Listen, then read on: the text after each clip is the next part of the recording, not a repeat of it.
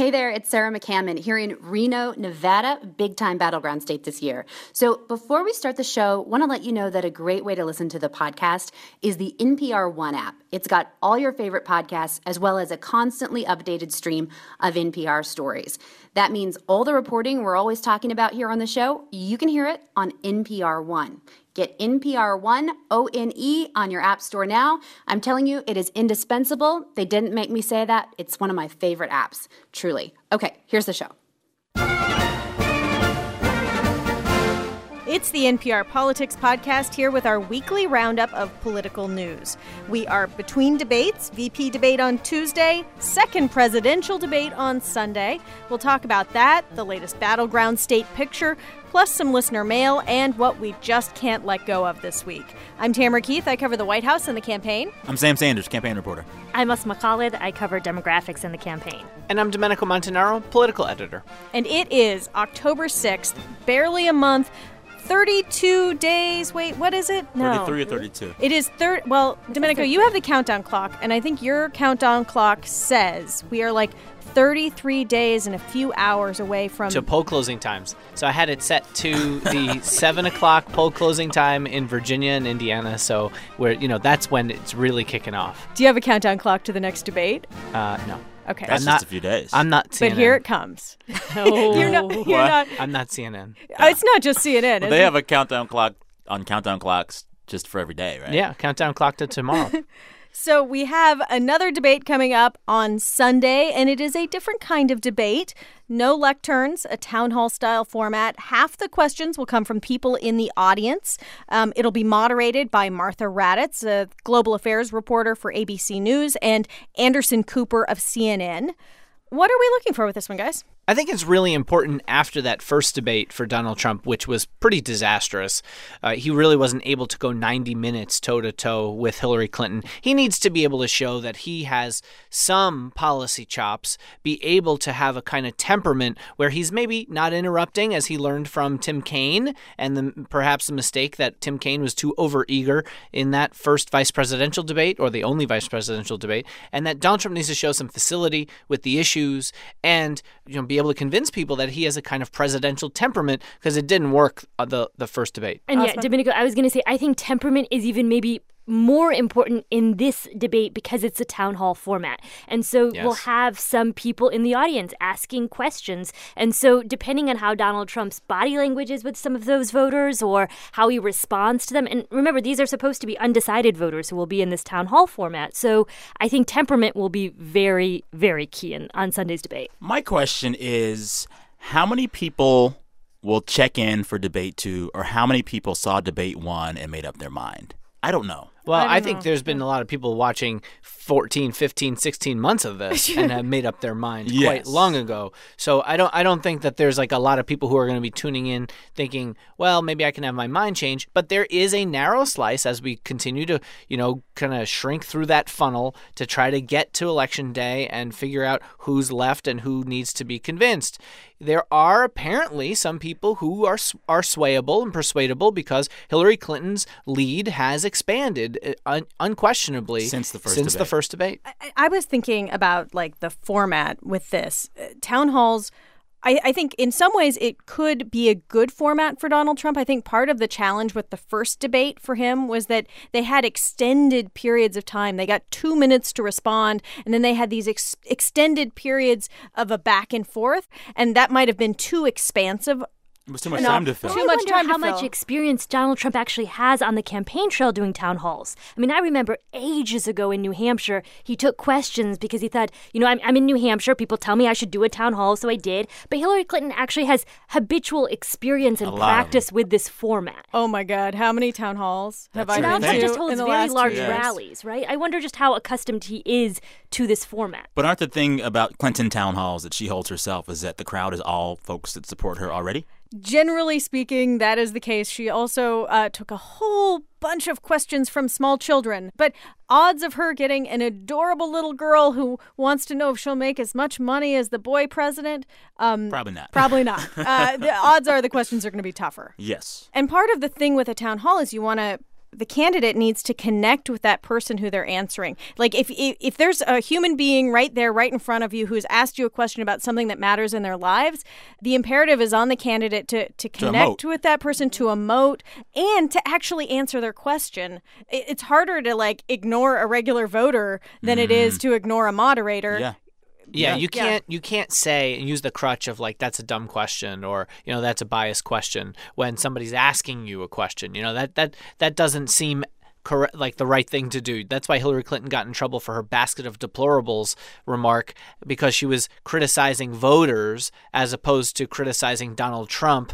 Uh, where she said plenty of nasty things about him and he's said plenty about her. But when you start criticizing voters, that's a different situation. And guys, I want to just say I really like this format a lot because, you know, stylistically, it's much more difficult to make this a split screen debate. You know, you're going to see them have to walk around. Do they seem comfortable in their own skin? How do they answer people's questions? So a lot of this is stylistic, but it will be things that people are able to see and not just the I mean, do screen. you feel like some presidential candidate in years past has really bombed at this or done really Yes. well, and has that mattered? Uh, Al Gore messed it up. I mean, he you know wandered out from his stool and moved into George W. Bush's space, and uh, that became a big issue because George W. Bush handled it kind of like, "Oh, hey, what, what, why are you there? Like, what you doing, buddy?" and like Gore just seemed kind of out of place, and there wasn't real a real reason for it. So you can see this kind of thing when the you know the walls come down, so to speak. They get out from behind those lecterns. Where do they go?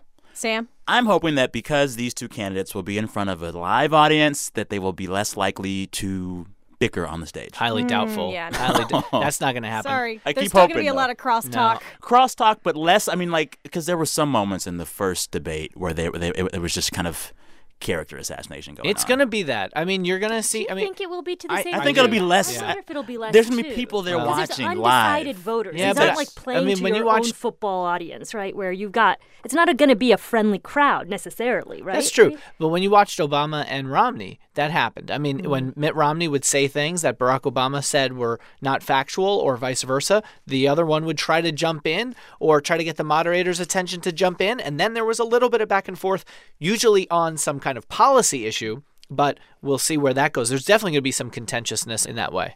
speaking of policy, um, what what do you think is going to come up? Like, there were a lot of things that were left out of the first debate. Uh, Some of those things came up in the vice presidential debate, but obviously, like, this is the first time that we are going to have these two together since the last debate, and and there have been issues. Well, what's great about this is that voters are the wild card. Yeah. I mean, people get to ask questions. I mean, I'm sure that there's some screening that goes on, some dealing with Anderson Cooper and Martha Raddatz to be able to move things in a direction that they want to go. They may take a look at what Lester Holt asked in that first debate and say we need to move in a slightly different direction or fill in with some things that didn't get talked about, like healthcare, for example, very much at least, or immigration. So we'll see. I would expect those two things to be a couple issues that do come up. And the other issue that has happened in the interim since that first debate uh, are Trump's tax returns or, or the lack of tax returns, which continue to be an issue. But we had the New York Times publish this big story that showed Donald Trump had uh, about a $1 billion loss in the mid 1990s that could suggest possibly that he did not pay uh, any federal income tax for a number of years. So I would expect that in some way that should come up uh, in Sunday's debate. And the other thing that has happened in the interim is that the New York State Attorney General ordered Donald Trump's foundation to stop soliciting donations while the AG looks into the foundation's operations and the way it was set up because it apparently wasn't initially designed to be the type of organization that people would donate to. It was initially designed to be a rich family puts their money in there and, and doles it out. I keep wondering if Benghazi's going to come up in these debates. Mm-hmm. Like, is that over as an issue? Well, I will say that at some of the town halls that Clinton has done, certainly not all of them, but her emails came up at at least one town hall. Trustworthiness has come up at, at a number of town halls. Benghazi has come up at, at a town hall. So people do ask about those things, Yeah. like real people do. Reporters ask more, but real people do. So it's possible those things would come up. Um, and as a reminder, we will have our usual episode in your feed first thing Monday morning with recap and analysis of that debate, which is airing Sunday night. The debate is Sunday night, Monday morning. If you happen to miss the debate, or even if you don't, will be in your feed. Um, so there were a bunch of new polls out this week. polls taken after that first debate and they show Clinton with leads now in crucial battleground states. Domenico, can you you you just updated our uh, the Our NPR battleground battleground map. Can you walk us through it? Yeah, I you know, and here's the thing. About three weeks ago, I had another battleground map that showed that Donald Trump's path to the nomination had finally opened up. You could actually see one. But again, now the Clinton tide is sort of risen again, where across a bunch of these swing states, you've seen a movement in her direction pretty clearly after this debate. And there's been a really, like, a whole host of polls that have shown this. Um, and, you know, according to our reporting, the demographics on the ground, uh, and some of these polls, you've seen this movement. Uh, one of the things to point out is that Hillary Clinton right now would have 272 electoral votes, which is more than the 270 needed to be president, with just the states leaning in her direction. So, in other words, none of the toss up states, none of the states that could go either way. Right now, we only have four, four states in the toss up category, which is a pretty small uh, number of toss ups now. We Okay, which are they? Florida, North Carolina, Nevada, and Arizona. All right, so those four are your toss ups. I've moved Ohio, Iowa, and two electoral votes in Maine and Nebraska in Donald Trump's direction. Even So- Ohio. Even Ohio. So and and and look at that for a second. You've got Ohio moving in Trump's direction. He's only at 205 electoral votes. So he needs a lot more help. And even if you were to give Trump Florida, North Carolina, and Nevada, between those three, there are only 50 electoral votes. So adding that into He's still short. He is still short. So with the he has about 216 electoral votes when you look at just the polls right now, uh, because he's leading in Arizona. So you would give him that state if you were just throw in the polls. And I'm He'd so be at- intrigued to hear you mention mm-hmm. Arizona, Domenico, because Right, Arizona it's still there. at the beginning of this race was not supposed to be a toss-up well, state. and right now that would mean that Donald Trump would be at 266 electoral votes, winning Florida, Ohio, North Carolina, and Nevada. Okay? You would normally say that would be the end. But because Hillary Clinton is likely to win right now a state like Virginia, she's ahead in New Hampshire, she's ahead in Pennsylvania, Michigan, and Wisconsin. All of those places, Donald Trump needs to pick off one of those states. You still see Hillary Clinton with not an insignificant lead in those places. Asma, you were in both Pennsylvania and Ohio this week, traveling with Hillary Clinton. Ohio is particularly fascinating because it has been the bellwether. It is the state It's where the ultimate bellwether. it is right, allegedly the ultimate talks- bellwether. So Might be the last time. yeah. So what's up with that, Asma? So exactly what Domenico is saying. It seems that as America has changed, Ohio has not changed as quickly. I mean, Racially? racially specifically, but basically the population in, in Ohio seems relatively stagnant. So you know it's an overwhelmingly white state, and it, it has a very large white working class population. So both on education levels and uh, on sort of race and ethnic makeup, it just doesn't look like what the country looks like. And so I think what's interesting is when we talk about Ohio and Pennsylvania, right? We often thought of those states as kind of like brothers from another mother. They're really similar. but, but I think what's interesting is it's kind of I would say this election maybe is a really interesting pivot point where we're beginning to see Pennsylvania has had an increasing and growing Latino population, and it has always had a very large African American population centered around some of the, the urban cores like Philadelphia. And so, what you'll see in a state like Pennsylvania, even though the western part of the state could, you know, be a, a very big asset for Donald Trump. Hillary Clinton can just run up the margins around Philadelphia and in the suburbs of Philadelphia, and she'll be okay. And that's partly because of the education and the race makeup there in that state. And their emphasis really is on those suburbs. hmm Yeah. And she was there. She was in Delaware County this week campaigning. She held a family town hall, and really the target audience were women, suburban women. I think it's more like at this point, because of the growth in the healthcare industry and various other industries in the eastern part of the state, eastern Pennsylvania, around Philadelphia, those suburbs you talk about, look far more like a traditional northeastern state, whereas western, middle and western Pennsylvania look a whole lot more in parts like West Virginia and Ohio and some of those more traditional Midwestern states. And even more than race, I think education levels really help us understand what's going on in Ohio. My favorite graph that we've done all Favorite year graph. long. My Oh, I favorite love you graph. so much, You know what I'm talking about? No, It's it was the- great. It is an Oh, amazing the graph. nerds. And what we did is we looked at the percent of white college educated folks in the state. We did that for all of the battleground states. And we saw, you know, would this state be red or blue?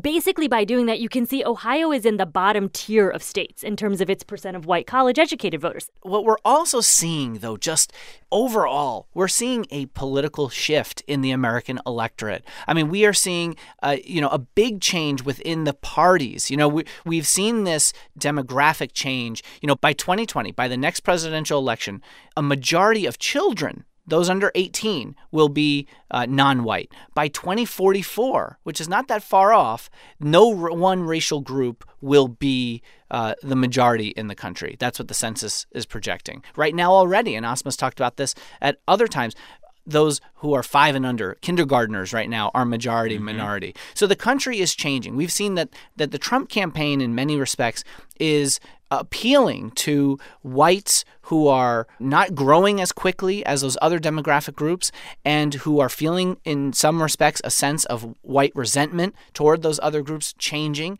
And what we're seeing is it's changing the face of both parties. The Republican Party has become much more reliant on white working class voters with less than college degree who are a shrinking piece of the electorate, while Democrats for the first time they could win whites with a college degree. That has never happened before it since sounds like since polling began. And that's amazing to me is that this has historically been a Republican voting bloc, white voters who have a college degree. And so if Hillary Clinton can tie that group or win them, that is really a historical first. And I'll be really curious to see what it means for the Democratic Party going forward. Hmm. Okay. You guys are encyclopedias. This is amazing. That's just so You all really like, should check out the graph on the But NPR. I also love like how different we all are because like I hate graphs. this graph is so amazing, Sam. I will show you this graph okay. after we get out you, of here. You got the feels, we got the charts. It's all good. It works.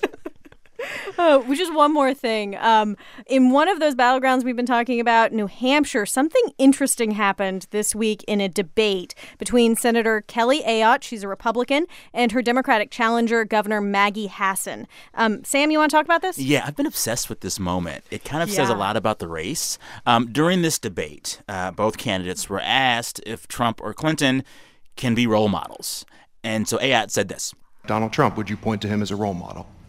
Uh, I, I think that uh, certainly uh, there are many role models that we have, and uh, I, I believe he's can serve as president, and so absolutely, I would do that. If you believe he can serve as president, why won't you endorse him? Because I've had some disagreements with him, and I've been quite clear about those disagreements. So if you could hear the awkward in her response, it only got worse later. This response from her came in the same week that Donald Trump would not stop talking about the weight of a former Miss Universe contestant. Uh, Told people online in a tweet to look up sex tape. Yeah. So, I mean, this was kind of the wrong week to say that Trump was a role model in some people's eyes. She then backed it up and said, quote, I misspoke tonight. While I would hope all of our children would aspire to be president, neither Donald Trump nor Hillary Clinton have set a good example, and I wouldn't hold up either of them as role models for my kids. From a Republican, the fact that Republicans are getting dinged for calling the guy at the top of their ticket a role model says a lot about this race, and I've been obsessed with it. Well, let's let's just back up for a second. What did we say about where New Hampshire is leaning and in the presidential race. It is now moved more toward Hillary Clinton's yes. camp. So if you're a senator in one of these states, and this isn't just about this past week, this has been the entire campaign. She's been at loggerheads with him for. I will just say, Ayotte and Hassan have had problems in how to figure out how to talk about these candidates. Yes, Hassan, you know, flubbed when she couldn't answer whether or not she thought Hillary Clinton was trustworthy and honest. And then she kind of changed her position on that and said, Yes, of course, I do trust her, and I really messed that one up. So both of them aren't sure how the presidential race is going to play in their state. And when you have a state that's now tipping in the direction of Hillary Clinton, even slightly, it makes it all the more difficult for Kelly Ayotte to figure out how to talk about him because she also can't alienate yes. Donald Trump's supporters exactly. who are in that state, who will make up a significant portion of the people who vote for her. Yeah. Yeah. I mean, I think what's interesting about this is just the delicate balance that Republicans who are running for Congress or for Senate have with Donald Trump at the top of the ticket. But I do think that voters in some states are able to differentiate. I mean, if we look at Florida, I saw some polling this week specifically zeroing in on the very large Puerto Rican population in the central part of the state. And they found that Hillary Clinton has a very huge lead among Puerto Ricans at the presidential level. But then they saw that for the Senate race, it's a very competitive race. So in theory, it's either that, you know, Donald Trump is repelling, you could say, conservative Puerto Ricans, maybe, or that there are some liberal Puerto Ricans who are able to differentiate and say, like, I'm okay with Marco Rubio for this, you know, Senate seat. This, and, and this... the ability to differentiate, I find so interesting given the sort of vitriol at the top of the ticket yeah. we're hearing from the candidates. The ticket splitting and whether or not enough Republicans vote for the person at the bottom of the ticket, or at least at a second or third line on that ticket, versus the number who split to vote for Hillary Clinton or vote for Gary Johnson or someone else, or don't vote, that ticket splitting that is going to be determinative uh, as to whether or not Republicans can hold on to the Senate or Democrats pick it up. Okay, let's take a quick break. And when we come back, we will talk about Bill Clinton, good surrogate or bad surrogate. Uh, yeah. And uh, Saturday Night Live. Support for NPR Politics and the following message come from Rocket Mortgage by Quicken Loans, making getting a mortgage more convenient than ever before. Get approved for a mortgage online in minutes using your phone or tablet, and ditch the stacks of financial documents by using cutting edge technology. You can also safely share bank statements and pay stubs with the touch of a button. Check out Rocket Mortgage today at quickenloans.com slash nprpolitics. Equal housing lender, licensed in all 50 states. NMLSconsumeraccess.org, number 3030. All right, we're back. Let's take a listen to something former President Bill Clinton said a couple of days ago at a rally in Flint, Michigan. He was there campaigning for his wife, and he was talking about the crowning achievement of the Obama administration. People that are getting killed in this deal are small business people and individuals who make just a little too much to get any of these subsidies. Why? Because they're not organized, they don't have any bargaining power with insurance companies, and they're getting whacked so you've got this crazy system where all of a sudden 25 million more people have health care, and then the people are out there busting it sometimes 60 hours a week, wind up with their premiums doubled and their coverage cut in half. It's the craziest thing in the world. I mean, the fact is, you know that's not what you're supposed to say when you're talking about this law and you're supporting it right? I mean it's not to say that what he said is incorrect because actually. all those a lot of those things really are happening. And i mean like, even democrats accept that obamacare needs a lot of fixes. Because frankly that crown in the that crown jewel in the crown you know it's got a little schmutz on it right? I mean it's like it oh needs it needs uh needs some polishing. But good luck trying to get Congress to get on board with making any kinds of fixes. And we've been talking about the debates. You haven't had a serious, substantive policy debate on how to fix Obamacare because that's not something that the Republican Party is at all interested in doing. So the question with this is was Bill Clinton actually right? So we're going to phone a friend. Uh, Scott Horsley, White House correspondent, uh, an all-around fact checker, an all-around fact checker for the NPR Politics Pod squad. Uh, hey, Scott. Hey, Tam. Good to be with you. Good with. Where are you, Scott? I am at the White House kitchen garden where they're just standing Ooh. by for the last harvest of the Obama administration. Sounds fancy. So not the rose garden, though. Not the Sounds rose garden. I vegetable and harvest roses. Is the kale overgrown? Oh no, this garden is the most beautifully well-tended spot in all of Washington. Wow. Okay. Nothing is overgrown, but it looks a whole lot better than my backyard garden. I'll tell you that. okay, so now down to the important things. Um, Obamacare. How is it doing? Yeah. Is it a crazy system? Well, it is a crazy system in the same way that the U.S. healthcare system overall is a crazy patchwork. And remember, that was because of the political reality in 2009 and 2010, where, uh, as Obama said, uh, they didn't want to start from scratch. They were building on the existing, very inefficient, very fragmented healthcare system that we have in this country. Bill Bill said that it was hurting small businesses, right? That this system has a lot of pitfalls. Hillary Clinton also acknowledged that there are some improvements she wants to bring about, but I guess I just would like to understand Like, uh, is the sense that the system isn't working, is that true? And what are the major problems with Obamacare right now? Okay, you have to remember that there's a whole lot of different pieces to Obamacare, and the vast majority of Americans still get their health insurance either through their employer or through some government program like Medicare. The piece of Obamacare that I think the former president was talking about was the healthcare exchanges, which were set up for people who have to buy insurance on the individual market. And that's a, a small percentage of Americans, but it's a significant percentage, and that's where a lot of the focus has been. The challenge uh, on the individual market has been that so far Obamacare has not been able to attract as many customers, especially young and healthy and low-cost customers, as they would have hoped. Uh, and as a result, the pool of people who are buying health insurance on the government-run exchanges tend to be a little bit sicker and a little bit costlier than some insurance companies had hoped. As a result, some insurance companies have been losing money and pulling out of that market. And as a result of that, uh, some people who are shopping for health insurance on those exchanges are finding that they don't have a whole lot of insurance companies to choose from.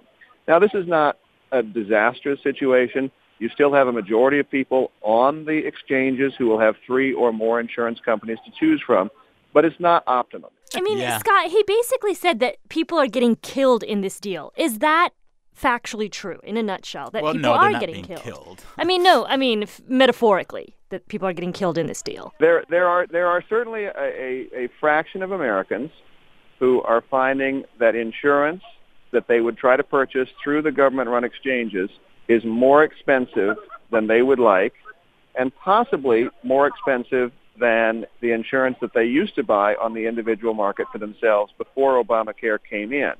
Now, one of the reasons it would it might be more expensive is that it is now guaranteed. That is, they can't, they can't the insurance companies can't take it away from you if you get sick, which they used to be able to do. Uh, another reason it might be more expensive is that now that uh, the insurance companies have to cover everyone who who signs up, uh, they can only uh, discriminate on prices uh, within a fairly narrow band. The, the most expensive customer can only pay three times as much as the least expensive customer. So if you're a very healthy person with a good income, you might find yourself now subsidizing someone who is sicker and poorer than you. The the losers in Obamacare are the wealthy and the healthy. And the Oh. winners Nice are the poor and the less healthy. The the losers in Obamacare are the winners in the game of life. Scott, thank you for joining us. We appreciate it. Um, thank you for being our phone a friend today. Great, and I look forward to now harvesting the uh, the produce here in the White House kitchen garden. Bye. Bye. Eat healthy. Thank you for those words of wisdom.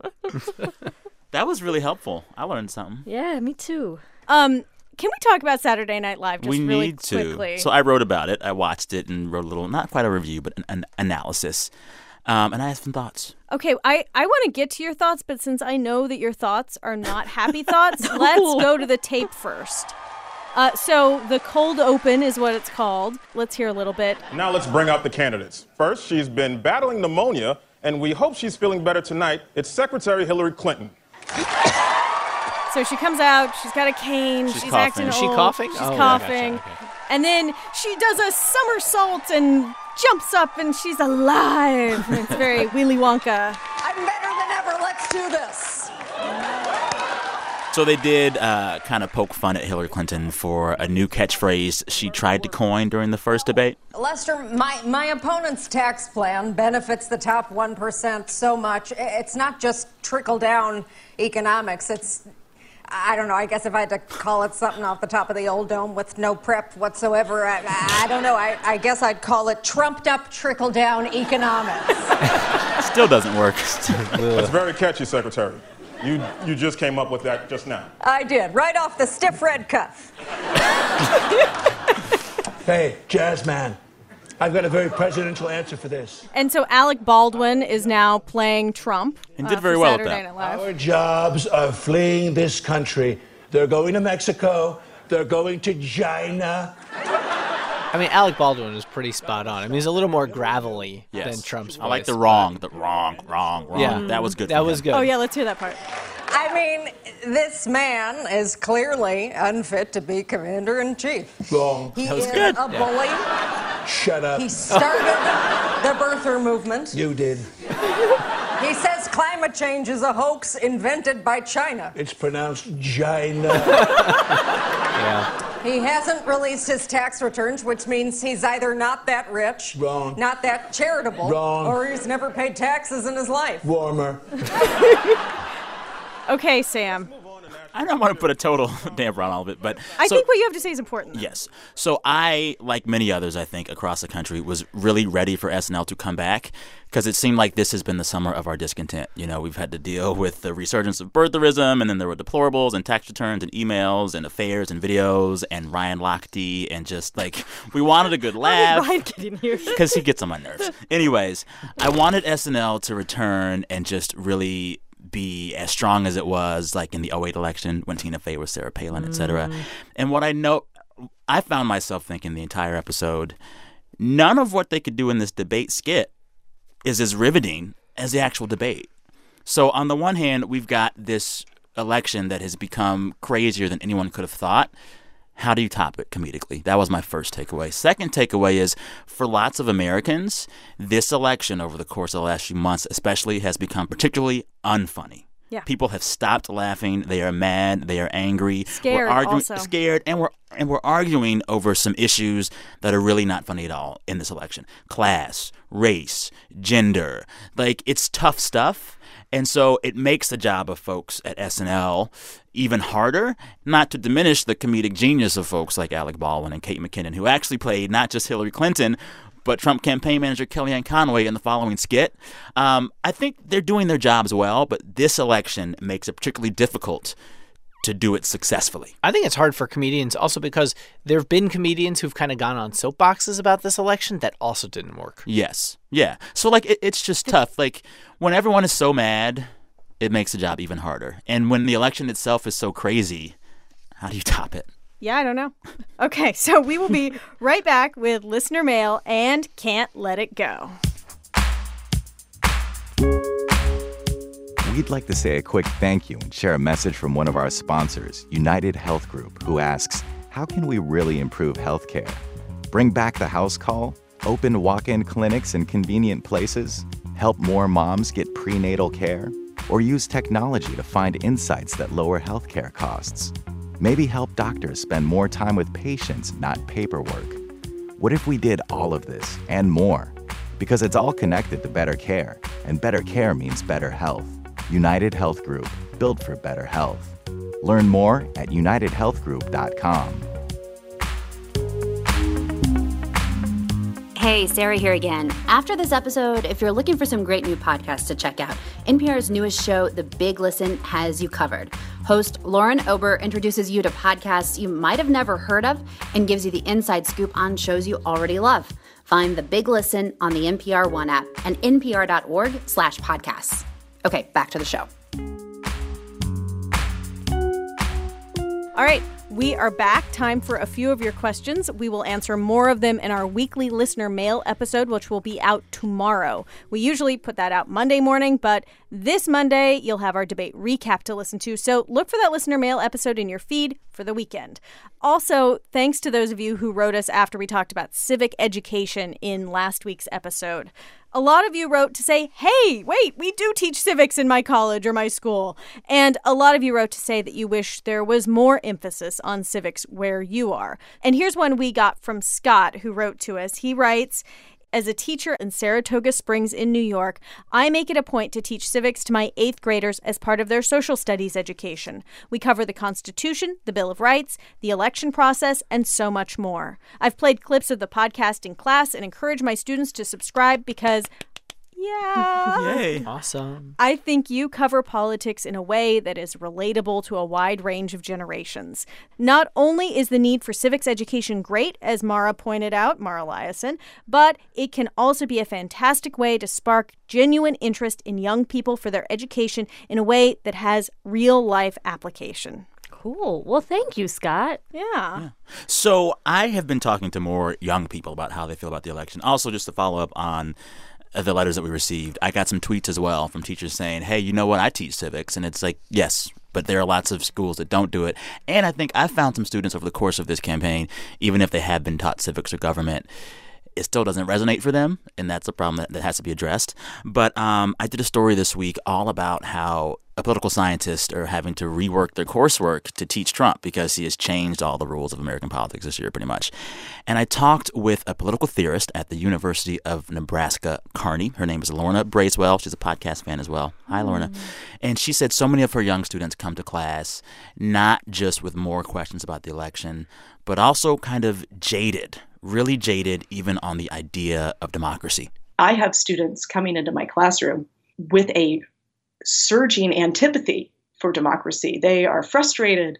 They find it to be a ridiculous way to govern a society, and they are ready to dismiss it out of hand and start having Wow. a conversation about alternatives. People are over Um, democracy. So that's a very different baseline that we're starting with. I will say be careful what you wish for because you know if you have if you want to decide that you want to change democracy there's a reason why it was set up the way it was i mean there were founding fathers who were you know who saw the potential problems with a monarchy Mhm. and you know lots of presidents have lamented the fact that we have a divided system purposefully divided system so that no one branch of power can get too much control and could run anything Yeah. or dictate in a way that would give too much power to one side or the other. So, you know, be careful. And that's the challenge for folks like Bracewell, who are who is teaching a group of young people that feel particularly negative about lots of things in our politics right now. And she said usually when she began to teach her theory class, she would start with readings that were critical of the idea of democracy because most American students come into class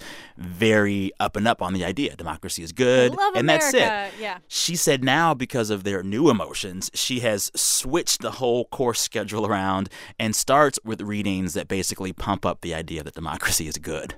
Wow. So thank you, Dr. Bracewell, for fighting the good fight.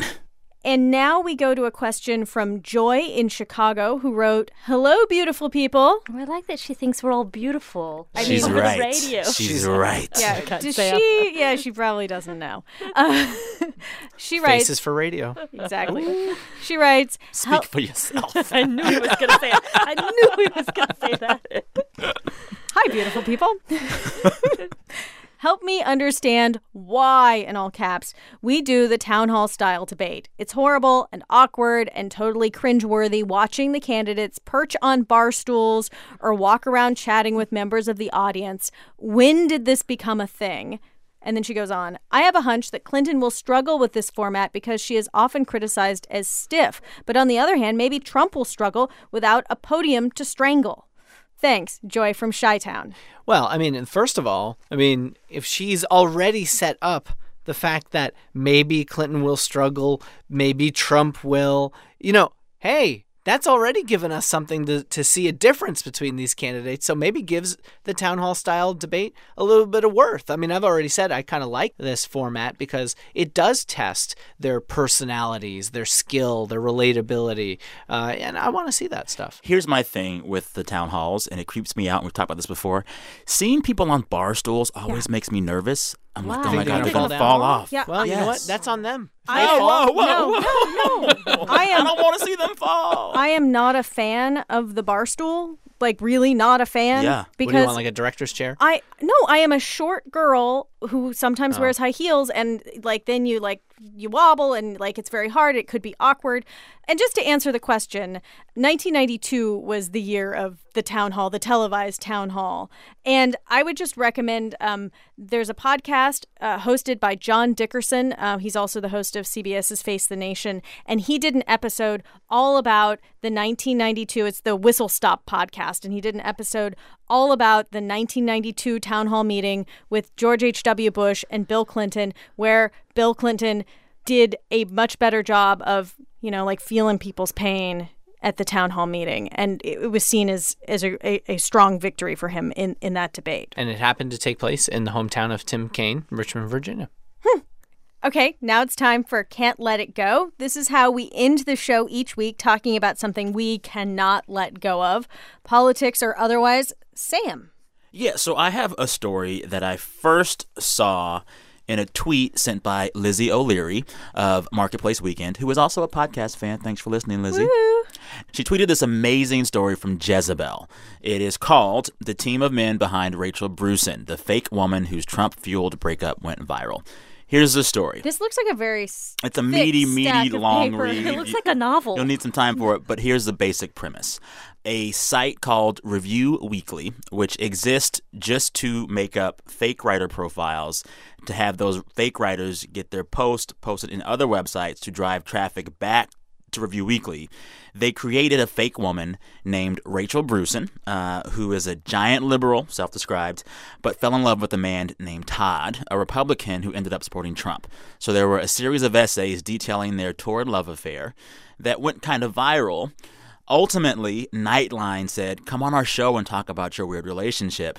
So this website had to send two actors to go on Nightline Or to they do it. could have stopped lying. Well, they didn't stop lying until they got found out, but they got found out and they told their story to Jezebel because they had like two different photos of this woman on her posts. it was that blatant. So they end up being asked by Jezebel, Why did you do it? What's the deal? And they said, Well, the whole premise of our website is to get as many clicks as possible. Uh, and we realized that this year, what gets all the clicks is Donald Trump. It's just so sad. And so, like, besides being a crazy, crazy story, it just kind of underscores for me the strangely parasitic relationship and coexistence between Donald Trump and the media this entire election season. I feel like I've heard so many people bemoan, you know, how this is offensive or disgusting if Trump did this, Trump did that. But everybody in every newsroom and every media place across the country knows that Trump will get you the clicks. But it also shows get how much enough. people are just craving these feel good stories. This- yeah. Because it was a story of really like a, a love story But here's the between a thing: Clinton. it started out as a love affair, but the fake story where it all ended, they got in an ugly fight at a party. Oh. Then, when they went on Nightline, these two actors, the female actor said to the male actor, "You smell like booze." Uh, he responded, "You smell like patchouli."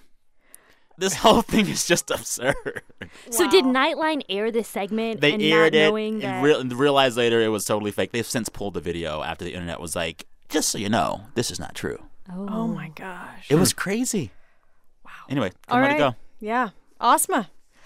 Well, my Can't Let It Go also deals with a television video, uh, television video segment. So there is um, an O'Reilly Factor correspondent uh, by the name of Jesse Watters. He does these man on the street segments. Oh, this. And earlier this week, he Yeah, that. published. I guess you all know what I'm talking Oh about. yes. Um, so he published a Chinatown edition earlier this week. And for those folks who aren't familiar with it, I think we have a little bit of tape. Why don't we take a listen? You can tell it's offensive right there. That's the music to kung fu fighting. Am I supposed Oh. to bow to say hello? I like these watches. Are they hot? Who are you going to vote for? Clinton wife. Clinton's wife has a name. What is it? Oh man, I forget it. Is it the year of the dragon? Come on. So he goes around Chinatown interviewing people, and it, you know he sort of preyed upon people who don't seem to have a really good grasp of the English language, um, folks who may not be really immersed in the election cycle. You know, as you heard there, Clinton's wife has a name, and I think what to me was so strange about this entire video is that you know we all on the campaign trail meet voters of different walks of life but we don't prey on people like that in that way. So you know just to be clear um, jesse watters he does these man on the street interviews in different places. And yesterday after this video got some pushback he wrote on twitter that quote as a political humorist the chinatown segment was intended to be a light piece as all watters world segments are. He also wrote uh, in another tweet that it was meant to be tongue-in-cheek and he regrets if anyone found it offensive And I think that that kind of humor, I mean, I know he's supposed to be political humorist, but just because somebody says something's funny doesn't mean it's not offensive. And that just segues really quick to the one last point on this I wanted to talk about, which is that there's new polling data out this week from the National Asian American Survey. You know, it's really hard to get good polling data on Asian Americans, but they went out and, and interviewed all these different ethnic groups, so Chinese, Indian, Korean, Japanese, to have this pretty comprehensive survey. A- And long story short, they found that among Asian Americans, the Republican Party has a 58% unfavorable view, an unfavorable opinion. And to me, that just is mind boggling because I know I've said this so many times before to you all, but it's a complete reversal. And Asian Americans are also the fastest growing immigrant group in the country, even faster than Latinos. And Latinos get all this attention because they matter in so many battleground states. Asian Americans matter pretty heavily, actually, in Northern Virginia, and has been one reason why Virginia's leaned more toward Democrats. So, Tamara, what can you not let go this week? Nevada. Nevada? Nevada. Okay. Nevada. We've been through this, Sam. We always go through this. And you have got I know. you got right on this. I know, but only with editor help. I mean, I agree with you. I wasn't there, but I learned and was informed. And when the facts told me what it was supposed to sound like, Nevada. I changed. Nevada. Tam. Nevada. Yes, thank you. I have been like quite the Nevada scold of this podcast. Yeah. I'll admit it. Um, so yesterday in Nevada, uh in Reno, Nevada, Donald Trump was at a rally, and um, he said this. Heroin overdoses are surging and meth overdoses in Nevada.